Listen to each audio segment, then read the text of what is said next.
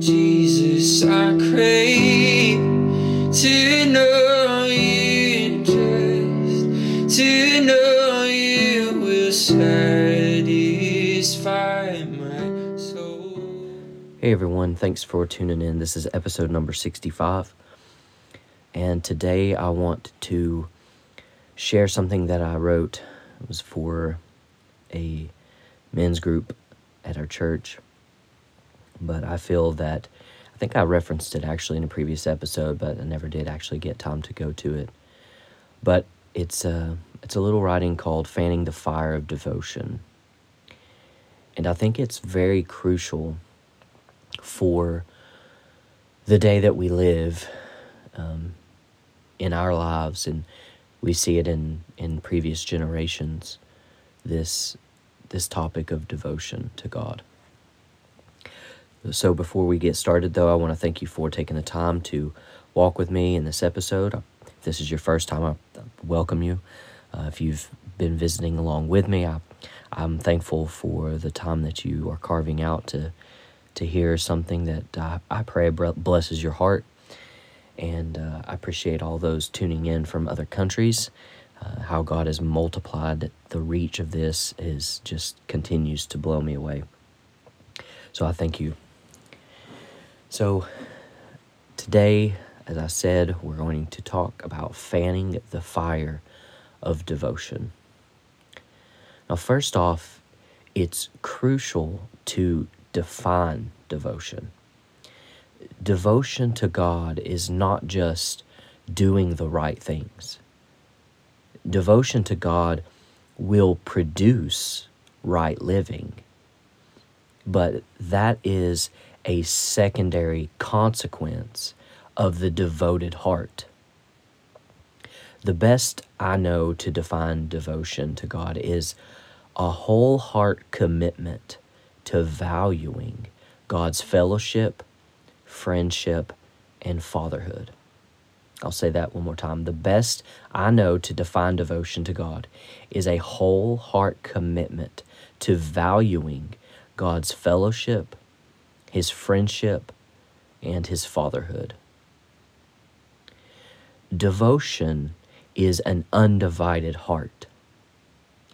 In both a secular and church culture, performance and behavior often measure devotion. We identify ourselves and others based on how well we are doing how well we perform. Let's look at a marriage between a man and a woman. If both people are entirely devoted to one another, how much dysfunction do you think is present? Of course, there will be some opportunities because we all have flesh, but if the commitment to one another is wholehearted in terms of fellowship, friendship, and family, how healthy will the marriage be? When I think about devotion, there are two contrary positions. First, the polar opposite, which can be a word that we find in the Bible called enmity. Now, enmity is a fancy word that means hostility. It's not a word that we use much in our day to day language, but we see this word used in Genesis 3:15 when God pronounces judgment against the devil in the garden. He says, God says, I will put enmity between you and the woman. Remember, I will put hostility between you and the woman, and between your offspring and hers. He will strike your head, and you will strike his heel. This encounter is where the dynamic of Satan as the enemy was realized. This word enmity comes from the same Latin root word as enemy. So, the first polar opposite position to devotion is enmity or hostility. The second position, which I consider to be even more dangerous, is apathy and complacency. Now, this position is one that many in the church find themselves in today. Apathy means lack of interest, enthusiasm, or concern. Complacency is satisfaction with how things are and lacking the interest to improve them. Complacency is absent growth. Now, I believe that desire is what gives devotion legs. Now, remember, we're talking about devotion. But what I'm saying here is that I believe that desire is what puts devotion into action. It gives it legs. It makes it, um, it, it, it's put into motion. It takes desire to put devotion into motion. Desire is what fights against apathy and complacency. Desire gives sustainability to devotion.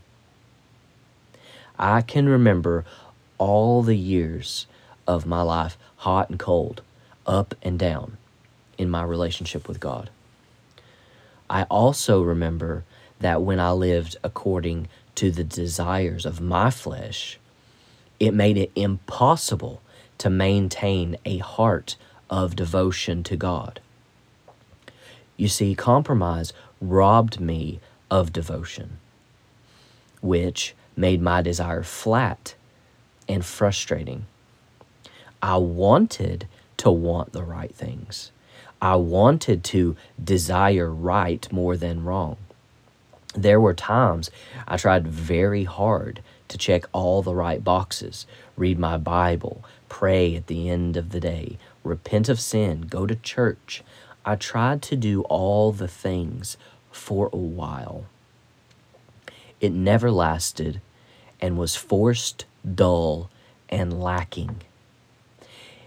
It lacked encounter. During those days, I had several moments of intimacy with God in conversation through writing, where I would write and He would respond and answer. And this occurred periodically, spanning the course of nearly 10 years. Just little moments in time that marked me briefly and for a season, but it lacked steam, and I was back to being disinterested. I was back to my old ways of living for my flesh. It was about 2018 when I had my path changing experience. I couldn't tell you what the message at church was about, the songs that were sang, but that day something happened to me that I can only describe as a heart transplant. The first thing that I remember being marked by was a hunger and a thirst to know more of God. You may even call it a curiosity to know Him. As I sought Him, I began to hear this internal voice that I would, would write, a document, and reflect on. Now, this snowball began to roll downhill and grew larger and larger. Pursuing this, I began to have encounters with the Holy Spirit and began to learn of worship and the intensity and beauty that is available inside of it. Hearing the voice of God in my mind and my heart became a regular occurrence. And I started the journey of seeking to obey in those moments. Now, keep in mind, I'm still on that journey. Even those years ago, I have still not arrived. I still desire to hear his voice and obey him in the moment. I want to be a son of God whom he can speak a thing to and entrust me to, in the moment, respond to that word. That is what I believe uh, we see throughout the Gospels of the ministry of Christ. He only did what the Father said and what the Father showed him to do.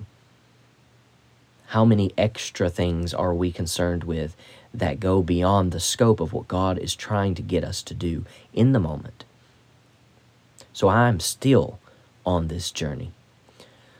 When I first began to seek God, my intensity became a very troubling dynamic in my marriage, which God had salvaged because I had thrown it away numerous times through adultery, sexual addictions, all these all these things living by the flesh.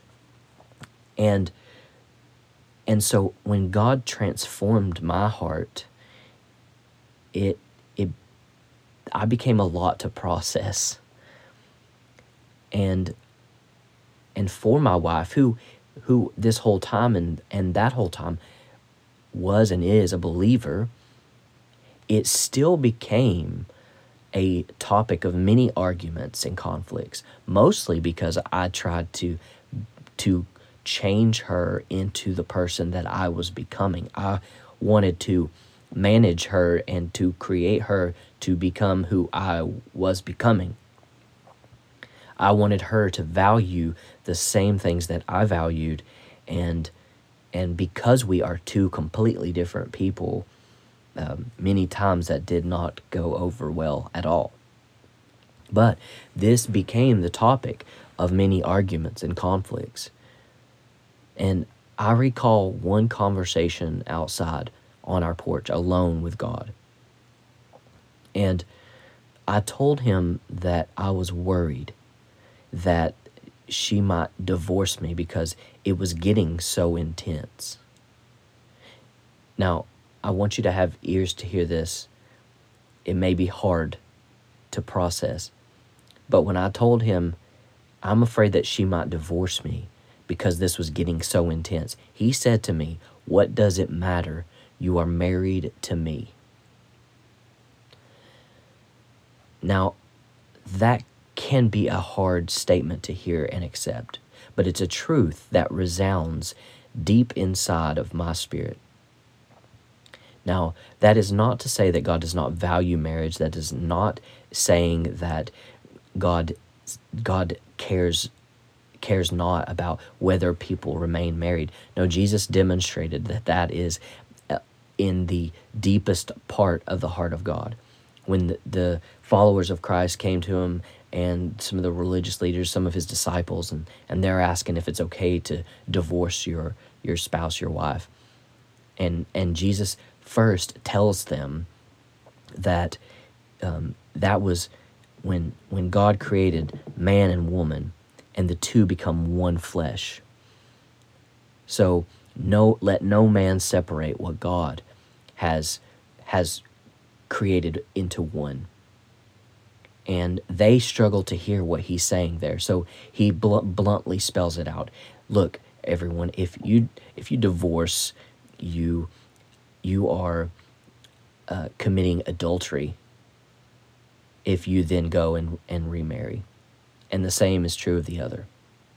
So, what God said there in that moment, what does it matter? You are married to me. It's not Him saying that it doesn't matter what happens between you and your wife.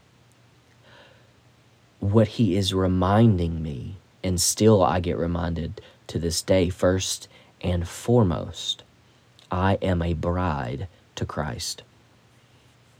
1,000 other issues are resolved by keeping that single truth central to everything you are and everything you do. Song of Solomon, chapter 7, verse 10 says, I am my beloved's, and his desire is for me. I am my beloved's, and his desire is for me. And many times, uh, people who are very much scholars and studiers of, of God's word will see Song of Solomon as just this kind of be- beautiful poetry, but it, it's so much deeper and parallel to the heart of God and his relationship of, of Christ with his people. He is the groom and we are the bride. If we are if we are a follower of Christ, if we are his, if we belong to him, then we can say in that verse, Song of Solomon 7:10, saying, I am my beloved's, and his desire is for me. This is an echo of something bursting forth out of our hearts, and we are declaring it to Jesus. And once that connects to our consciousness, once once it becomes ingrained in our identity, then even something like that one verse can transform how we see God and also transform how we operate and where the place that we flow out of from in our day to day life. We can say with confidence that I am my beloved's, I am Christ's, and his desire is for me. So, the million dollar question you know, we're talking about devotion, fanning the flames of devotion. So, the million dollar question how do I fix broken desire so that it can empower devotion? It's, it's important to, to define the parameters of the question of what are we trying to accomplish here? What am I hoping to portray to you as you've taken time to listen to this. The question then must come how do I fix broken desire so that it can empower my devotion?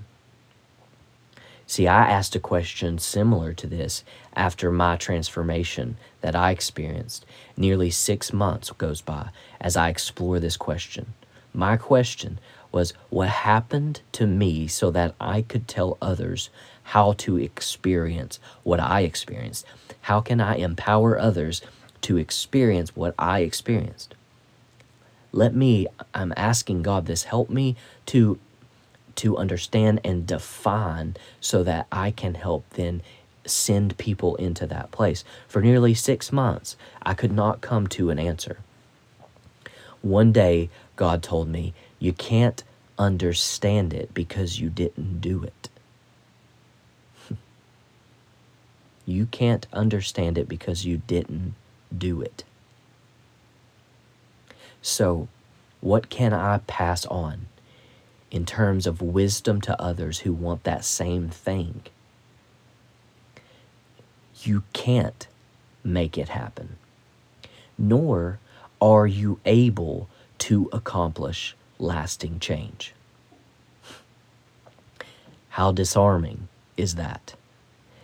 How insignificant does that make you feel?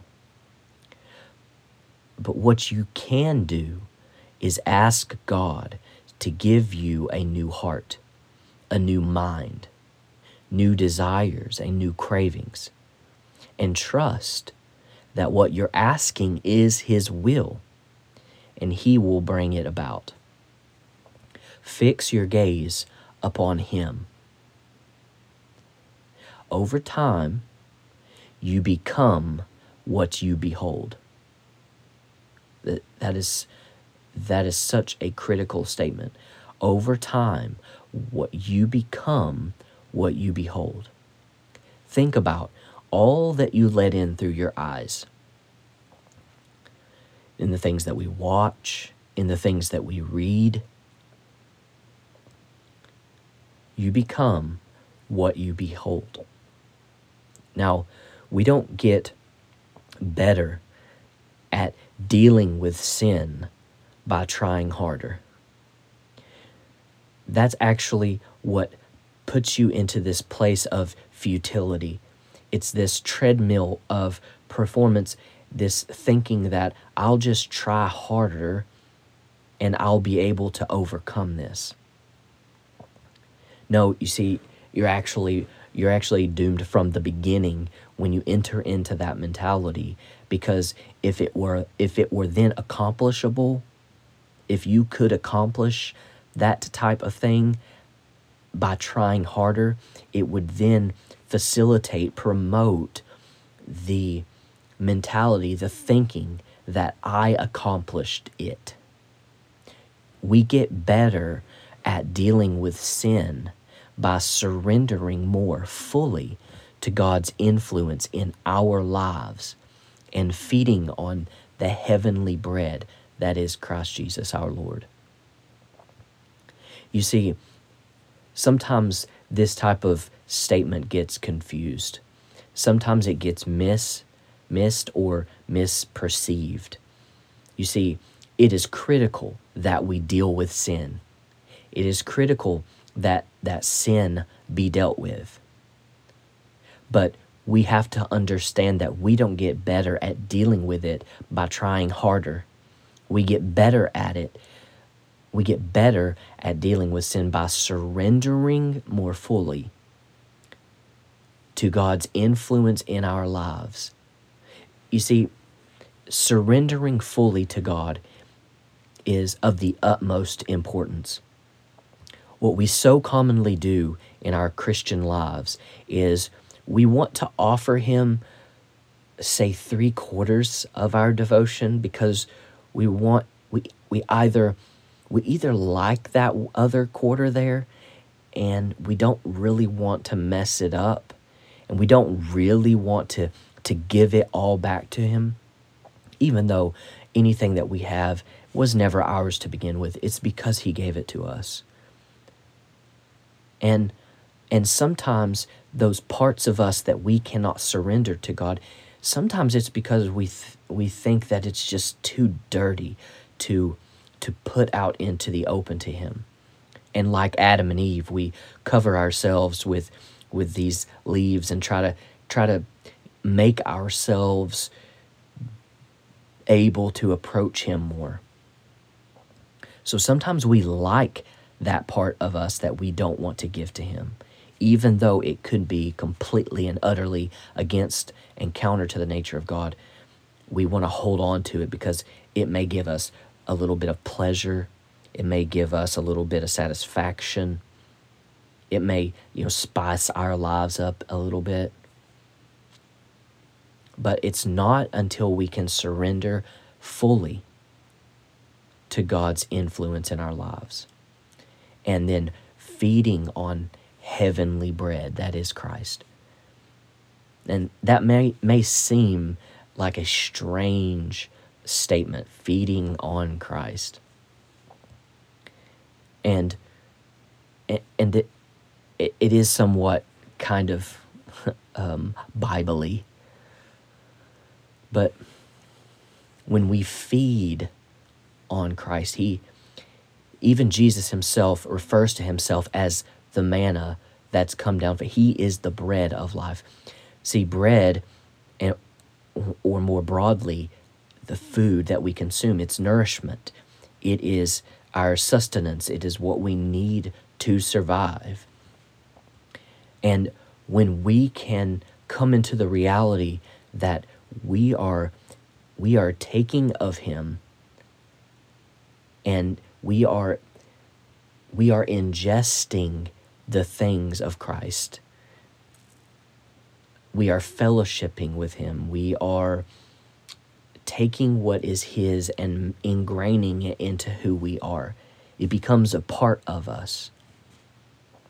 You see, when you eat your food, you then goes through this digestive process, and the things that you need and require are contained within you and integrated into you and then what is what is remaining then gets removed but we have to fix our eyes on the one Jesus whose eyes burn like fire we see this picture of Jesus in Revelation John saw it. And when we do that, when we fix our eyes on His eyes, then we will burn. We will become you will that that burning is this is this personification of passion, of desire, of intensity. You will burn and become one who then burns and sets fires for the kingdom of God. This passion, this devotion, this desire. Time at his feet, in nearness and proximity to him, fixing our gaze upon him, this will increase desire, which fixes our devotion. Desire and devotion repairs apathy and complacency. And it invites you on a journey of discovering God in ways that you never imagined possible. It is this place that we must come to a full surrender of ourselves, taking of Him into our, our daily need, our necessity, taking Him as a necessity for our day to day life. Fixing our eyes not upon our insufficiency, not upon our failures and our blunders, but rather fixing our gaze upon Him, keeping our eyes locked with His eyes. And we will discover that as we do that, we will come into this place of being transformed into the likeness of Him. So, if you find yourself in a place of apathy, of complacency, of hostility, then partaking of Him, making Him a part of, integrated into your daily need, surrendering yourself fully, not hiding or holding anything back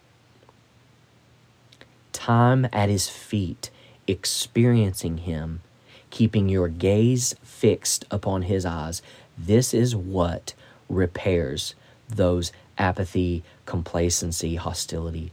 Desire and devotion will be born, and you will begin the process of discovering God in ways that you never imagined possible. So I invite you on that journey. And I pray that this spoke to your heart. And I thank you for taking the time to journey with me. And I pray that we will see you on the next one. God bless. If it means that I'm close to you, I would trade a million lifetimes for a moment here with you. In your house, I hold